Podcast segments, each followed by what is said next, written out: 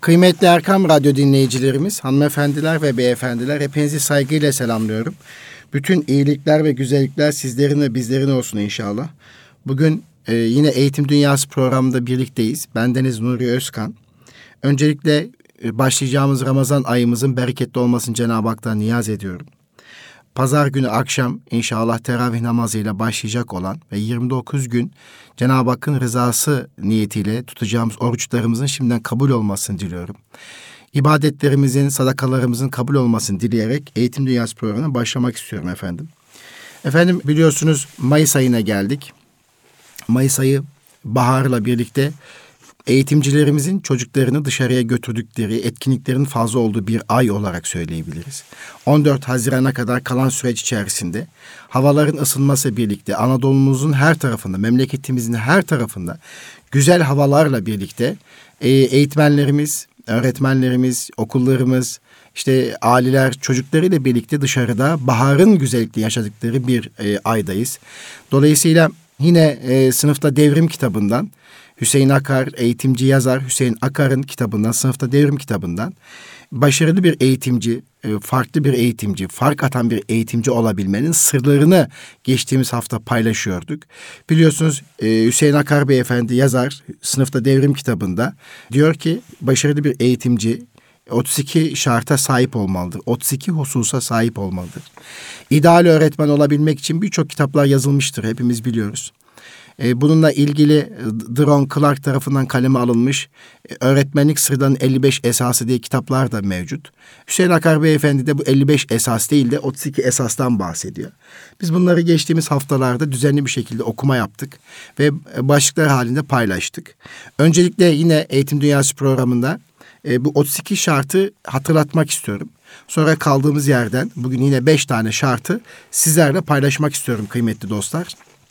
Tabi 32 şart deyince birincisi e, birinci şart diyor e, Hüseyin Bey. Hedef koymalı öğretmen. O hedefe inanmalı. İkincisi azimli ve sebatlı olmalı. Üçüncüsü öğrencide var olan heyecanı artırmalı. Dördüncüsü öğrencilerin önündeki öğrenme engellerini kaldırmaya çalışmalı. Beşincisi öğretme heyecanı duymalı. Altı değişime açık olmalı. Yedi açık zihinli olmalı. 8 iyi bir model olmalı. 9 adil olmalı. 10 akıl teri dökmeli. 11 kadife sesli olmalı. 12 öğrenciyi tanımalı, anlamalı ve onlarla bütünleşmeli. 13 veli ile iyi iletişim kurmalı ve işbirliği yapmalı. 14 meslektaşlarıyla iyi iletişim kurmalı. 15 iyi bir sınıf iklimi oluşturmalı. 16 öğrenci aktif hale getirmeli. 17 farklı olmalı. 18 iyi niyet ve samimiyet üzerine olmalı. 19 öğretme heyecanına sahip olmalı. 20 öğretimde özgün materyaller üretebilmeli ve kullanmalı. 21 her ay bir sosyal sorumluluk projesi ortaya koymalı. 22 ödevin ödülü öğretmenin kalbi diyor. 23 yazıya, defter düzenine önem vermeli. 24 etkili çevre oluşturmalı ve bu çevreyi kullanmalı eğitim amaçlı olarak. 25 grup çalışmalarına önem vermeli. 26 hiçbir öğrenci geride kalmasın diye tam öğrenme faaliyetlerini düzgün bir şekilde yapmalı. 27 kitap okuma alışkanlığını kazandırmaya çalışmalı. 28 her öğrenciyi fark etmeli. 29 yarın şimdidir diyebilen olmalı. 30 eleştiri açık olmalı. 31 kendi sıkıntı ve problemlerini sınıfa taşımamalı. 32 ve her zaman eyleme geçmeli, eylem üzerinde olmalı diyor Hüseyin Bey kitabında. Evet. Kıymetli Erkam Radyo dinleyicilerimiz 13. şarttan itibaren tekrar devam ediyoruz. Diyor ki meslektaşlarla iyi iletişim kurmalı. Tabi eğitimci iletişim ustası olmalıdır diye defaatlerce bu programda söylüyoruz.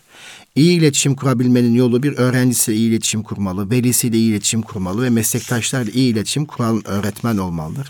Geçtiğimiz haftalarda yine sınıfta devrim kitabından veliyle, velisiyle iyi iletişim kurmalı, nasıl etkili bir iletişim kurabilir onu bahsetmiştik. Tabii velisiyle iyi iletişim kurup da meslektaşlarıyla, okul yöneticisiyle, arkadaşlarıyla iyi iletişim kurmamak olmaz tabii ki. Çünkü e, eğitim bir takım çalışmasıdır, ortak akıl çalışmasıdır. Disiplinler arası bir çalışmanın gerektirdiği bir ortamdır okul. Öğretmen aslında tek başına hiçtir. Lakin bununla birlikte bazı öğretmenlerin velileriyle çok iyi bir diyalog kurduğunu görmekteyiz. Bununla birlikte e, meslektaşlarıyla, arkadaşlarıyla, zümredaşlarıyla iyi iletişim kurmadıklarını ve dışlayıcı bir faktör içerisinde olduklarını, bencil olduklarını görmekteyiz.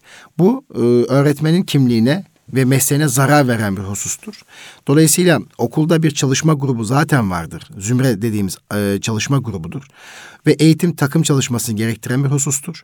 Takım çalışmasını oluşturan öğretmenler başarıyı ancak yakalayabilirler. Etkin zümre çalışması, tüm öğretmenler arasında birlik beraberlik önemlidir.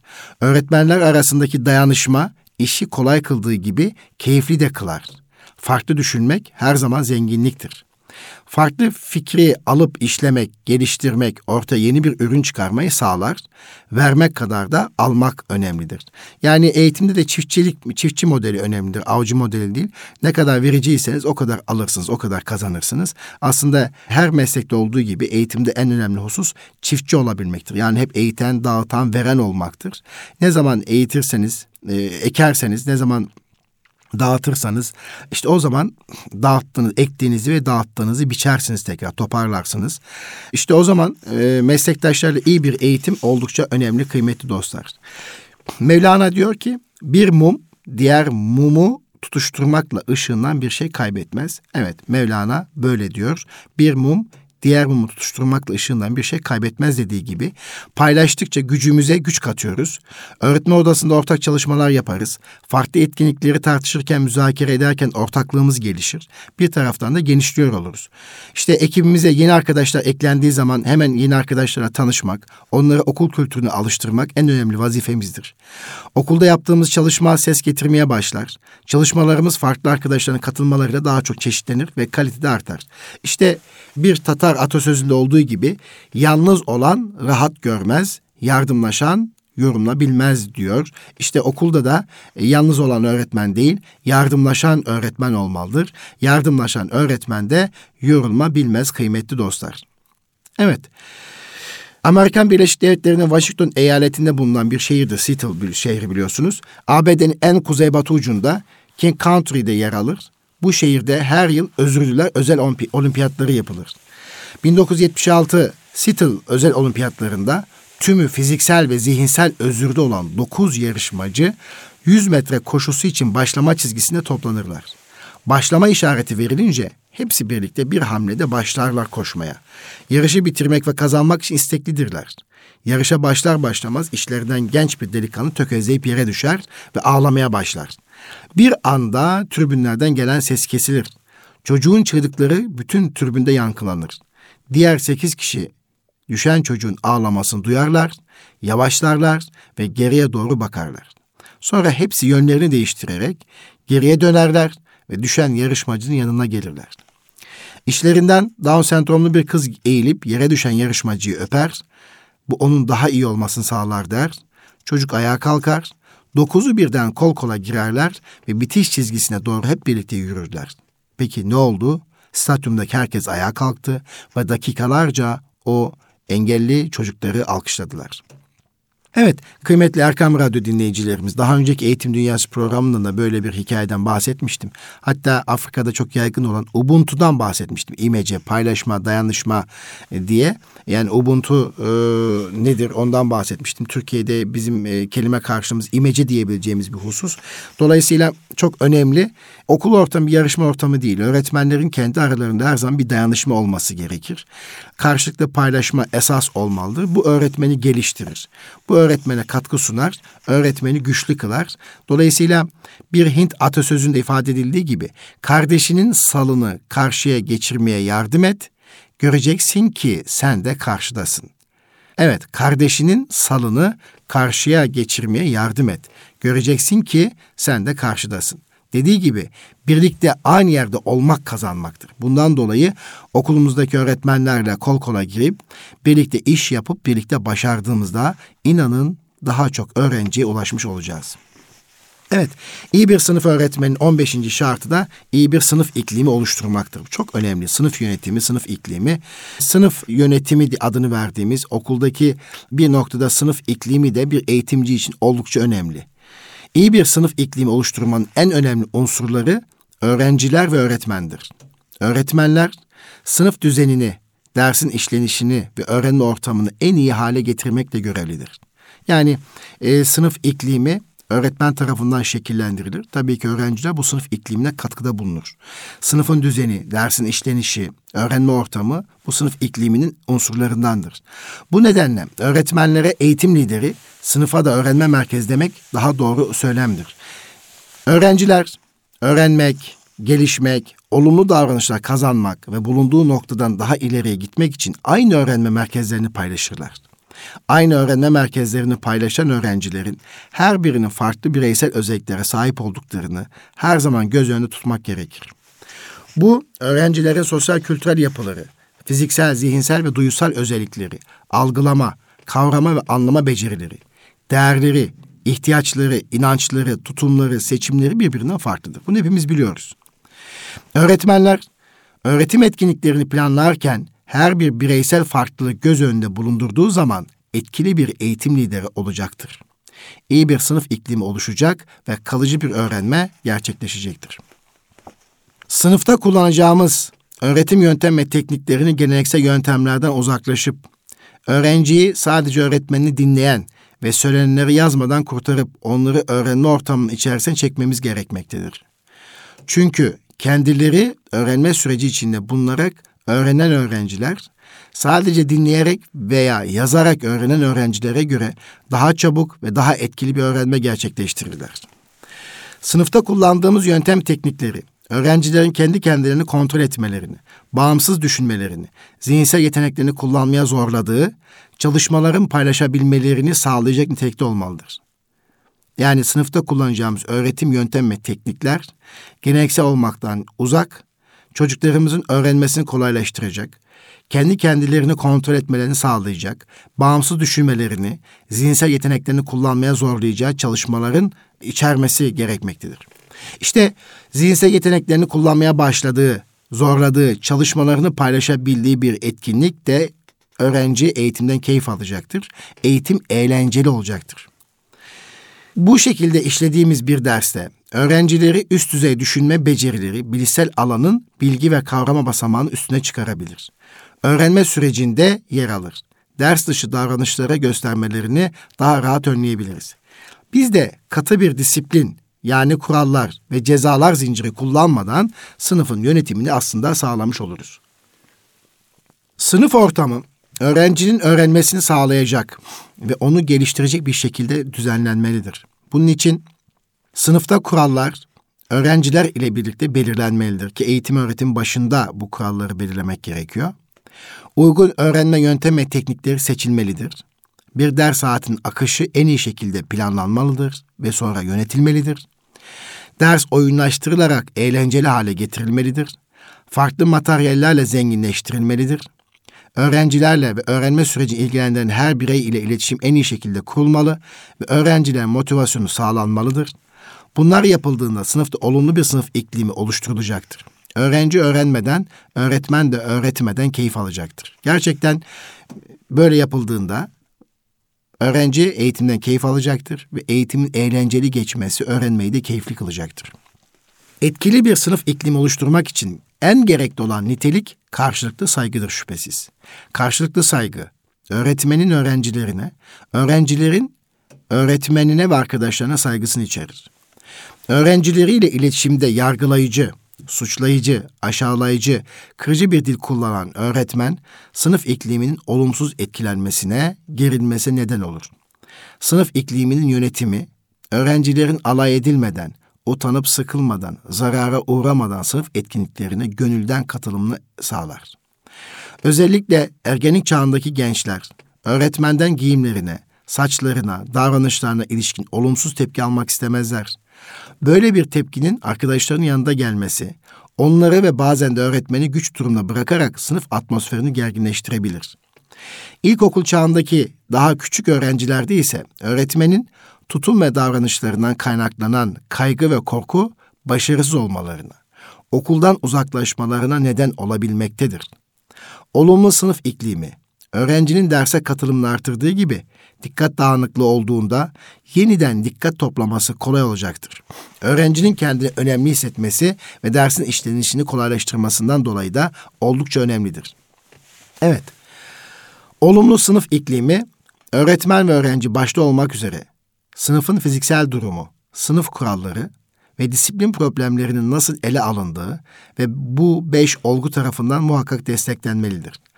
Olumlu sınıf iklimi oluşturmada ve bu iklimi geliştirerek sürdürmede öğretmene büyük sorumluluklar düşmektedir.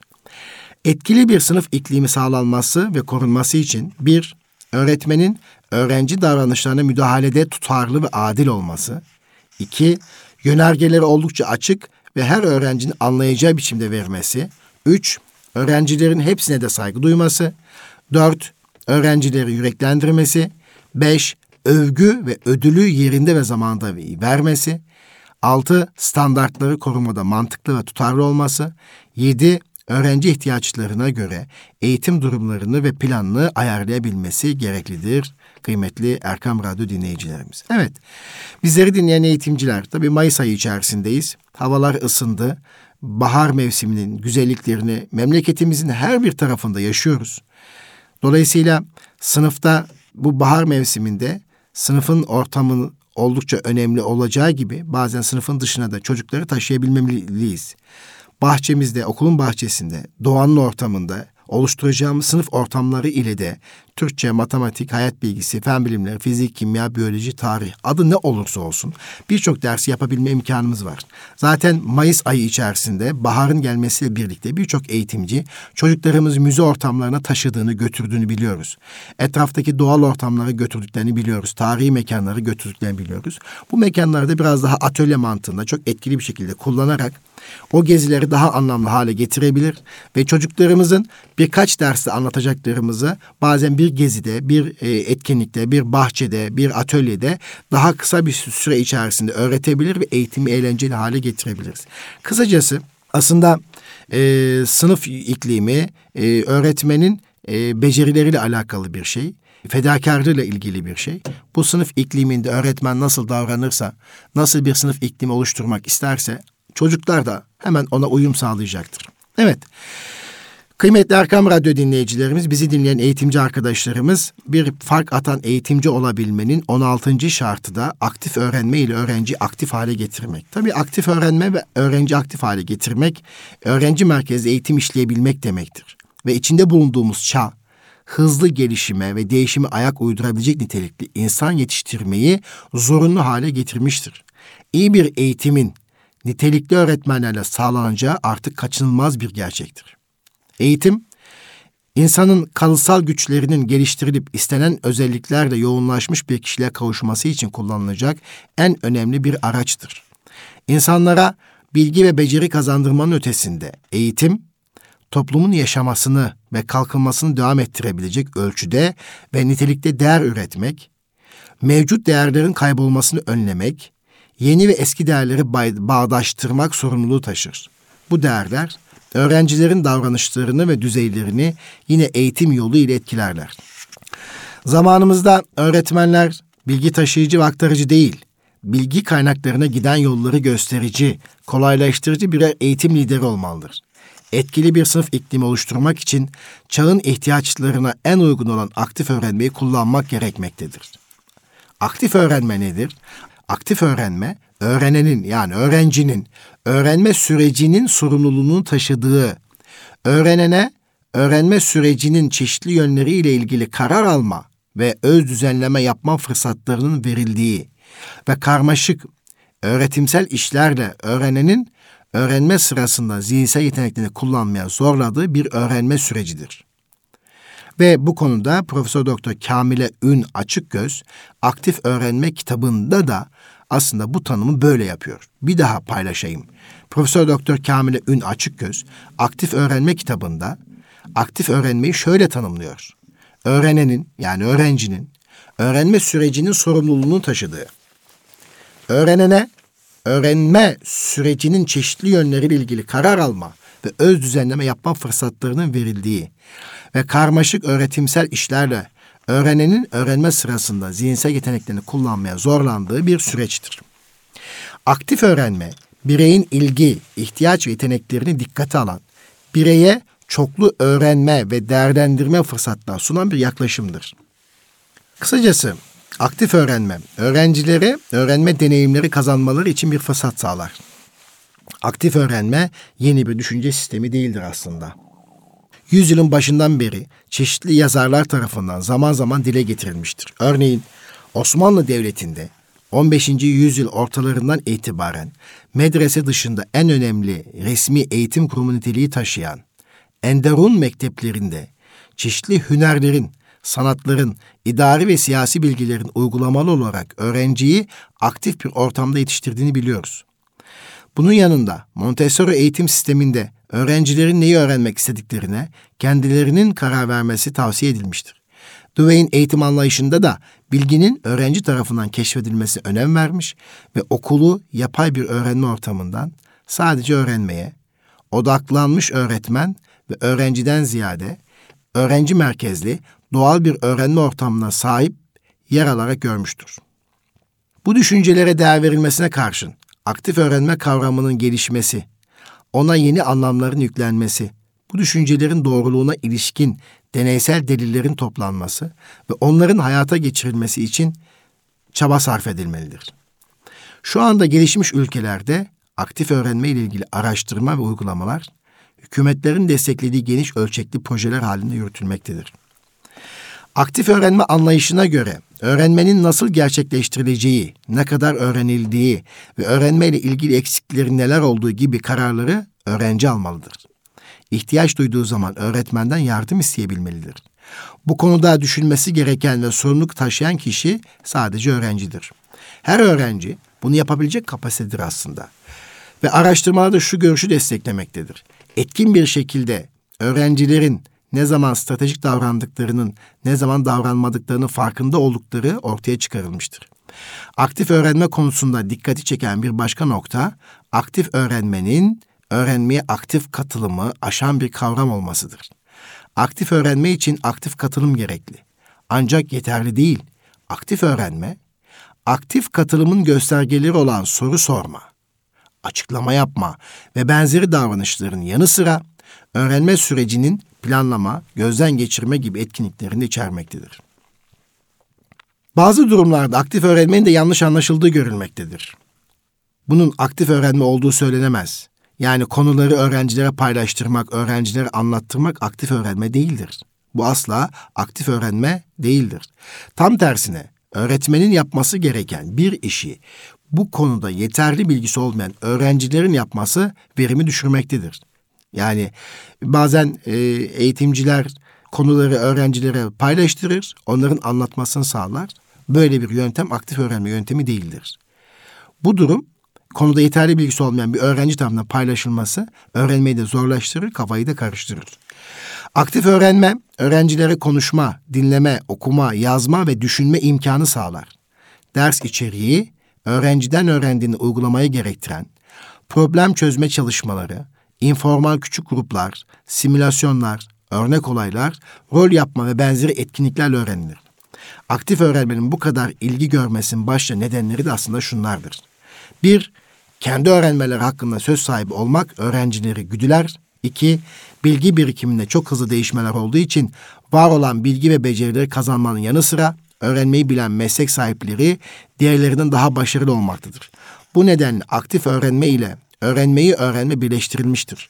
Çünkü aktif öğrenme ancak öğrenciler onun nasıl yapılacağını biliyorlarsa öğrenme gerçekleşebiliyor. Biz öğretmenlerin en önemli görevlerinden biri de programında belirtilen hedef kazanımlara ulaşmak için etkili ve anlamlı öğrenme süreci ortam oluşturmaktır. İyi bir sınıf iklimi oluşturmanın ve öğrenci davranışları üzerinde etkili olan önemli değişkenlerden biri biz öğretmenler kullandığı öğretim yöntem ve teknikleridir. Bu yöntem ve teknikleri ne kadar çok etkiliyse öğrenciler de o kadar aktif olarak öğrenme sürecinde yer alırlar. Böylece sınıf iklimi öğrenmeye en ideal hale gelir. Çünkü öğretmen sınıfta sadece rehberlik yapar. Öğrenci ise öğrenmenin merkezinde olduğundan sınıf kurallarını bozacak davranışlarda bulunmaz. Böylece öğrenme daha yüksek seviyelere ulaşır. Aktif bir sınıf ortamını oluşturmak için bizim etkin ve etkili bir öğretmen olmamız gerekmektedir. Etkili öğretmen, öğrencilerini iyi bir şekilde motive ederek, etkili yöntem ve tekniklerini kullanarak kazanımlara ulaşabilmeleri için onları öğrenme ortamına çeken öğretmendir. Kaptanın ustalığı deniz durgunken anlaşılmaz diyen Zuklanos gibi ben de bizde aktif sınıflar oluşturan, bu sınıfı sevk ve idare edebilen öğretmene usta öğretmendir diyebilirim. Kaptanın ustalığı deniz durgunken anlaşılmaz. Aktif öğrenme hayat boyu öğrenmenin altyapısıdır. Çünkü aktif öğrenme sınıflarından enerji, öz denetim, güven, gruba ait olma, duyarlı olma ve başarılılık gözleme gibi kendi beceriler kendiliğinden gelişir. Dikkat edilirse bu tanımda vurgulanan ilk nokta öğrencinin kendi öğrenme sürecinin sorumluluğunu taşıması ve bu süreçte ilgili kararları kendisinin almasıdır. Yani öğrencinin kendi öğrenme ortamının merkezinde ve bu merkezde olmanın verdiği sorumluluğun farkında olması gerekmektedir. Öğrencinin öğrenme ile ilgili kararlar alması yani kendine neyi öğreneyim, nasıl öğreneyim, nereye öğrenemedim, hangi stratejileri kullanmalıyım, zamanımı nasıl kullanmalıyım gibi soruları sorması gereklidir. Öğrencinin öğrenme ile ilgili kararlar alması yani kendine neyi öğreneyim, nasıl öğreneyim, nereyi öğreneyim veya nereyi öğrenemedim, hangi stratejileri kullanmalıyım, zamanımı nasıl kullanmalıyım gibi sorular sorması gereklidir. Aktif öğrenmede ilk öncelik öğrencileri derslere motive etmektir. Öğrencileri motive etmek, derslerin öğrenme ve öğrenci merkezi hale getirilmesi demektir. Bunun için de aktif eğitimde dersler ağırlıklı olarak problem çözme temelli eğitim veya proje destekli eğitim metotlarına dayanmalıdır. Öğrenci merkezli aktif öğrenme yöntemleri öğrenciye çeşitli kaynaklardan konu hakkında bilgi toplamasını ve bu bilgileri bütünleşmesini öğrettiği gibi proje hazırlama ve tamamlama becerisi yani sorun çözme yeteneği de geliştirir. Öğrenciler bilgi geldiği sürece tüketici ve edilgen konudan konumdan bilgiyi araştıran, bulan ve işleyen konuma yükselmekte, kaynaklara yüzde yüz güven yerine sorgulayıcı bir anlayışa kavuşmaktadır. Aktif eğitimde hedef sorgulama, sorun çözme ve püf noktayı yakalama, bilgiye erişme, onu şekillendirme ve bilgiyi paylaşma yeteneğinin gelişmesidir. Bütün bu söylediklerimize dayanarak kaliteli eğitim, aktif eğitim ortamı sağlar. Pratik çalışma, bilgisayarlı destekli eğitim, video ve görsel ağırlıklı eğitim, problem çözme temelli öğrenme, projelerle eğitim, usta çırak ilişkisine dayanan bir eğitimdir. Böyle bir eğitim sisteminde öğretmenlere ve öğrenciye düşen ayrı ayrı roller vardır. Aktif eğitimde eğitimin öğrenci merkezli eğitim olmasından dolayı bu öğretmenin tüm sorumluluğunu yitirdiği anlamına gelmez. Öğretmen geleneksel yöntemde sınıfın lideridir.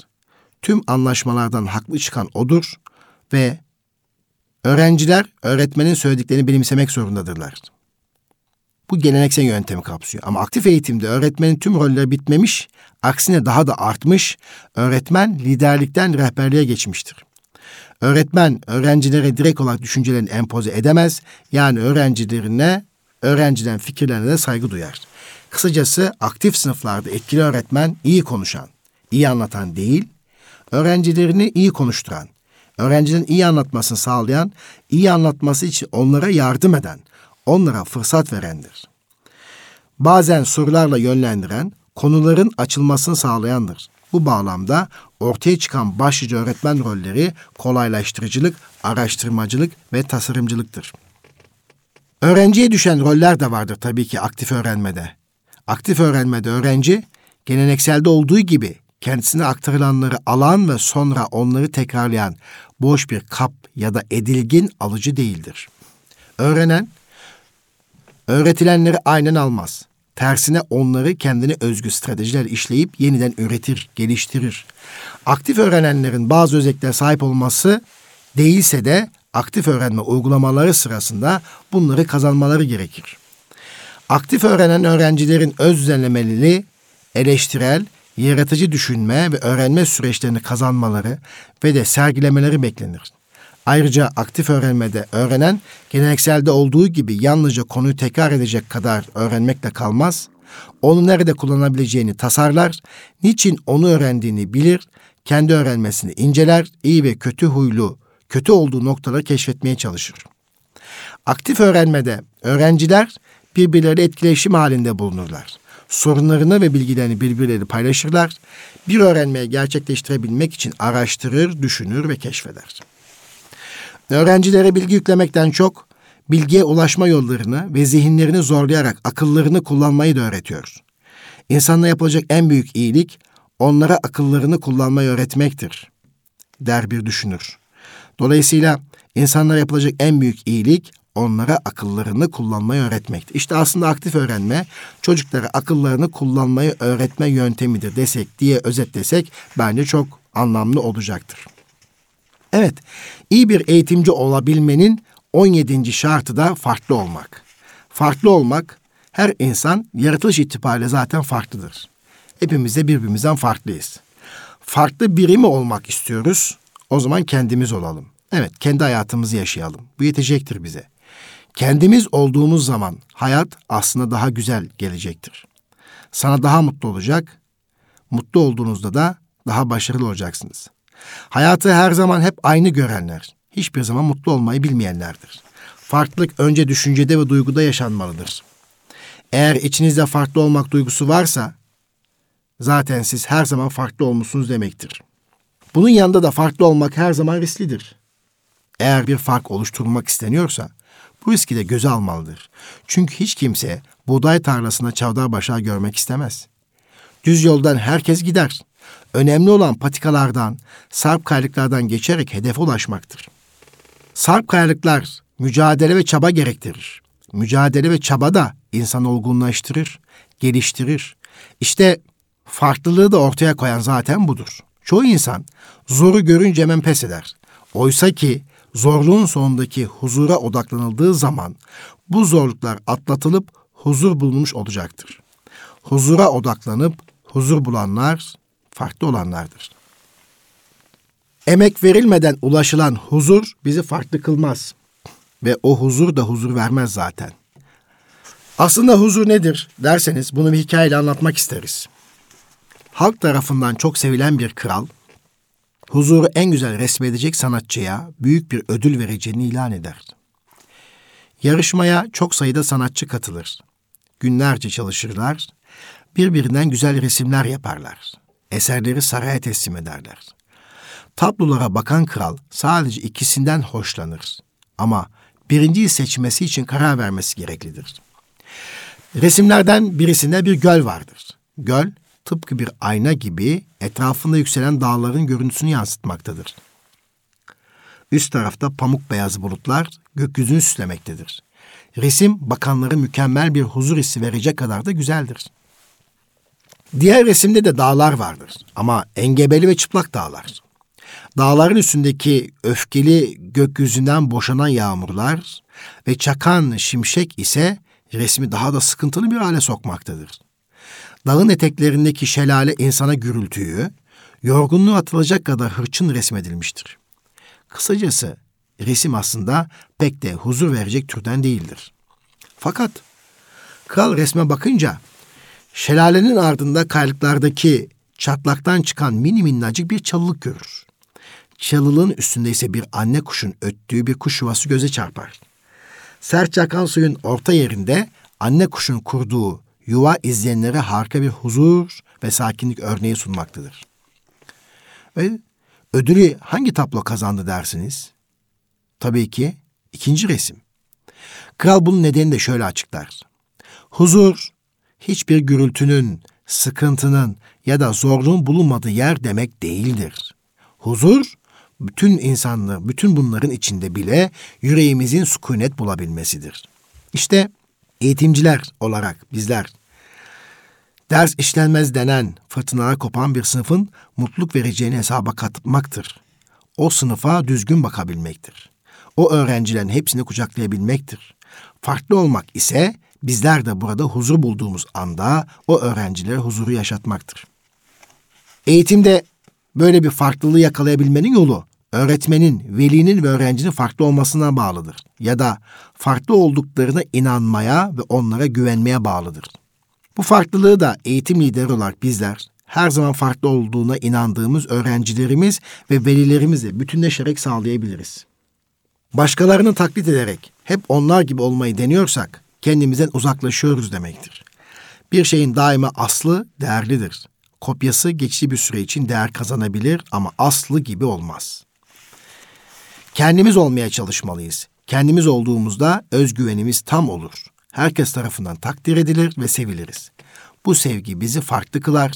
Sevilen bir eğitimci bu farklılığı şöyle formüle ediyor. Yetki, bunun üzerine sorumluluk, ilaveten iletişim, karşıya empati ve eşittir başarı.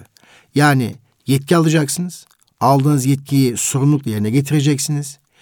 Aldığınız yetkiyi sorumluluğunuzla yerine getirirken iyi bir iletişim ustası olacaksınız.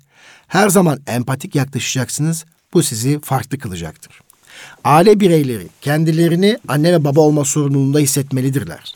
Bu doğrultuda kendilerini yetiştirmelidirler. Çocuğunu iyi tanıyıp her evresinde ona göre gereken hassasiyeti göstermelidir. Her yaşta onu tam bir birey olarak görmelidir. Bunları yapabildiği zaman anne ve babalık yetkinliğiyle donanmış demektir. Öğretmenlerin de yetkili olmasının ilk şartı, aile bireylerinin öğretmene güvenmesi ve inanmasıyla mümkündür. Öğretmenler de bu inancı ve güveni sağlayacak özellikte olmalıdır. Mesleki bilginin yanı sıra iyi bir iletişim becerisine sahip, onu birey olarak görüp öğretme heyecanıyla ve kalbi sevgiyle dolu olması, gereken yetki alması demektir. Bir öğrenci eğitmek, onu hayata hazırlamak en büyük sorumluluktur. Bu sorumluluğu hiçbir zaman akıldan çıkartmamak, bizleri onun için bir şeyler yapmaya itecektir. Onun başarısında, başarısızlığında yaptığı güzel bir davranışında veya olumsuz bir hareketinde kendimizi sorumlu tutmak başarı için yetecektir. Veli ve öğrenciler ile kurulabilen iyi bir iletişim, öğrenme kanallarını açarak öğrenmeyi kolaylaştıracaktır. Aksi halde öğrenme ve işimiz zorlaşacaktır. Her yaptığımız etkinlikte empatiyi bırakmamalıyız. Bizim ve bizim çocuklarımız için ne istiyorsak karşımızdaki ve karşımızdakinin çocuğu için onu önce ben yapmalıyım diye düşünmeliyiz. Bu düşünce aramızdaki duygudaşlığı geliştirecek ve bizi başarıya götürecektir. Yetkiye sahip, sorumluluklarını bilen, iletişim becerileri gelişmiş, empati kuran bir eğitim lideri mutlaka başaracaktır. Çevresinde farklı biri olduğu fark edilecektir. Etkili olmak için etkin düşünecek, düşündüğüyle harekete geçecektir. Bu hareket onu farklı ve etkili kılacaktır. Fark ve etkiyle içinde bulunan sınıfı ve toplum güzelleşecektir. Bir toplumu güzelleştiren şeylerin başında da farklılıklar gelir. Sıradan insanlar hiç hatırlanmazlar ama fark yaratan insanlar asla zihinlerden çıkmaz. Bir öğretmenin amaçlarından biri de yüreklere dokunarak olumlu bir iz bırakmak olmalıdır. İz bırakılan her öğrenci bizler için birer salih evlat olduğu için inşallah amel defterimizde kapanmayacaktır kıymetli Erkam Radyo dinleyicilerimiz, hanımefendiler ve beyefendiler. Evet, yine iyi bir eğitimci olabilmenin, fark atan eğitimci olabilmenin 18. şartı da iyi niyet ve samimiyet üzerine olmalıdır. Bir öğretmen samimi olmalı. Bizim işimiz gönül işi. Gönülden yapılan her iş başarı getirir şüphesiz. Çünkü bir işte gönüllülük varsa orada iyi niyet ve samimiyet de vardır. Mesleğimi insanlar yürekten yapma, mesleklerini yürekten isteyerek yapmalıdır. Ve her yaptığı işten de keyif almalıdır. Bir gün Bilge Sultan'ın vezirlerinden birisini baş vezirliğe tayin etmesi gerekiyordu. Bu göreve layık veziri bulabilmek için bütün vezirlerini etrafına topladı ve onları bir sınava tabi tuttu. Onları o güne kadar gördükleri en büyük ve ağır kapının önüne getirip şöyle dedi. Sizler çok akıllı, güçlü insanlarsınız. Ümit ediyorum ki içinizden birisi ülkemin şu en büyük kapısını açabilir. Şimdi sizi kapıyla baş başa bırakıyorum. Göreyim bakayım hanginiz açabilecek bu kapıyı. Saray mensuplarından bazıları daha kapıyı görür görmez dudaklarını büküp bu kapıyı açmanın mümkün olmadığına karar vermişti. Diğerlerine göre daha akıllı sayılabilecek bazıları kapıyı daha yakından incelediler ama kapının azameti karşısında onlar da pes etmekte gecikmedi. Kendi aralarında yaptıkları konuşmalarda bu kapının imkanı yok, açılmayacağını da fikir birliği ettiler.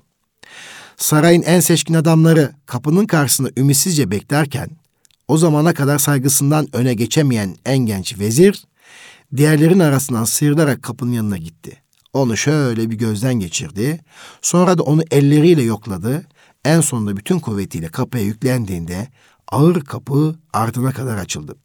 Meğerse kapı zaten tam kapalı değildi ve onu açabilmek için gereken sadece deneme cesareti gösterebilmekti. Sultan bu cesareti gösterebilen genç vezire şunları söyledi. Sadece görüntüye bakarak Daha baştan ümitsizliğe kapılmadın. Sonunda başarısız kalacak olsam bile deneme cesareti gösterdin. Bu yüzden başvezirlik makamına seni tayin ettim diyor. İşte bizler de iyi niyetli ve samimi olalım. Kapıların bizlere kendiliğinden açık olduğunu zaten göreceğiz. Bu durumda bizlere kapıyı sadece omuzlamak düşecektir. Yukarıdaki kapıyı herkes açabilir de. Bunu düşünmekten çok kapıyı açmanın kimlere nasip olacağı benim için önemliydi. O da elbette mesleğine iyi niyet ve samimiyetle bakanlara nasip olacaktır. Bazen sizin üzerinizdeki güç sizin istikametinizi değiştiriyor. Cüzü iradeniz yapamayacağınızın, alamayacağınız ve almadığınız bir kararın arkasına takılıp gidiyorsunuz. Mükemmel bir sonuçla karşılaşıyorsunuz. Evet kıymetli Erkam Radyo dinleyicilerimiz, hanımefendiler ve beyefendiler. Evet bugün sınıfta devrim kitabından yine eğitimcinin önemli hususiyetlerini anlatabileceğimiz, eğitimcinin fark atmasını sağlayacak 32 şarttan 18 tanesini sizinle paylaşmış olduk. Geçtiğimiz haftada başladığımız bu okumada bir eğitimcinin sıra dışı olabilmesi için, fark atan bir eğitimci olabilmesi için sahip olması gereken şartlar nelerdi onu paylaştık. Efendim, içinde bulunduğumuz bu Ramazan ayının bereketli olmasını diliyorum Cenab-ı Hak'tan. Hayırlara vesile getirmesini diliyorum. Ülkemize, İslam alemine birlik ve beraberlik e, niyaz ediyorum. Kalbi birlik ve ruhi ahenk niyaz ediyorum ülkemizin en önemli hazinesi olan yerüstü hazinelerimiz diye nitelendirdiğimiz çocuklarımıza sahip çıkmayı diliyorum. Çocuklarımızla, gençlerimizle birlikte camide, teravihlerde buluşmayı diliyorum. Ve Ramazan ayı münasebetiyle küçük yaşta ergenlik çağında olmayan, yaşı küçük olan çocuklarımız için okullarımızda tekne orucu uygulamasının başlatılmasını diliyorum. Ve çocuklarımızı orucu sevdirmek için öğretmenlerin okullarda daha dikkatli davranması gerektiğini düşünüyorum. Eğitimcilerin bu noktada rol model olmasını diliyorum. Ve bir sonraki Eğitim Dünyası programında buluşmak dileğiyle efendim. Kalın sağlıcakla hayırlı Ramazanlar diliyorum.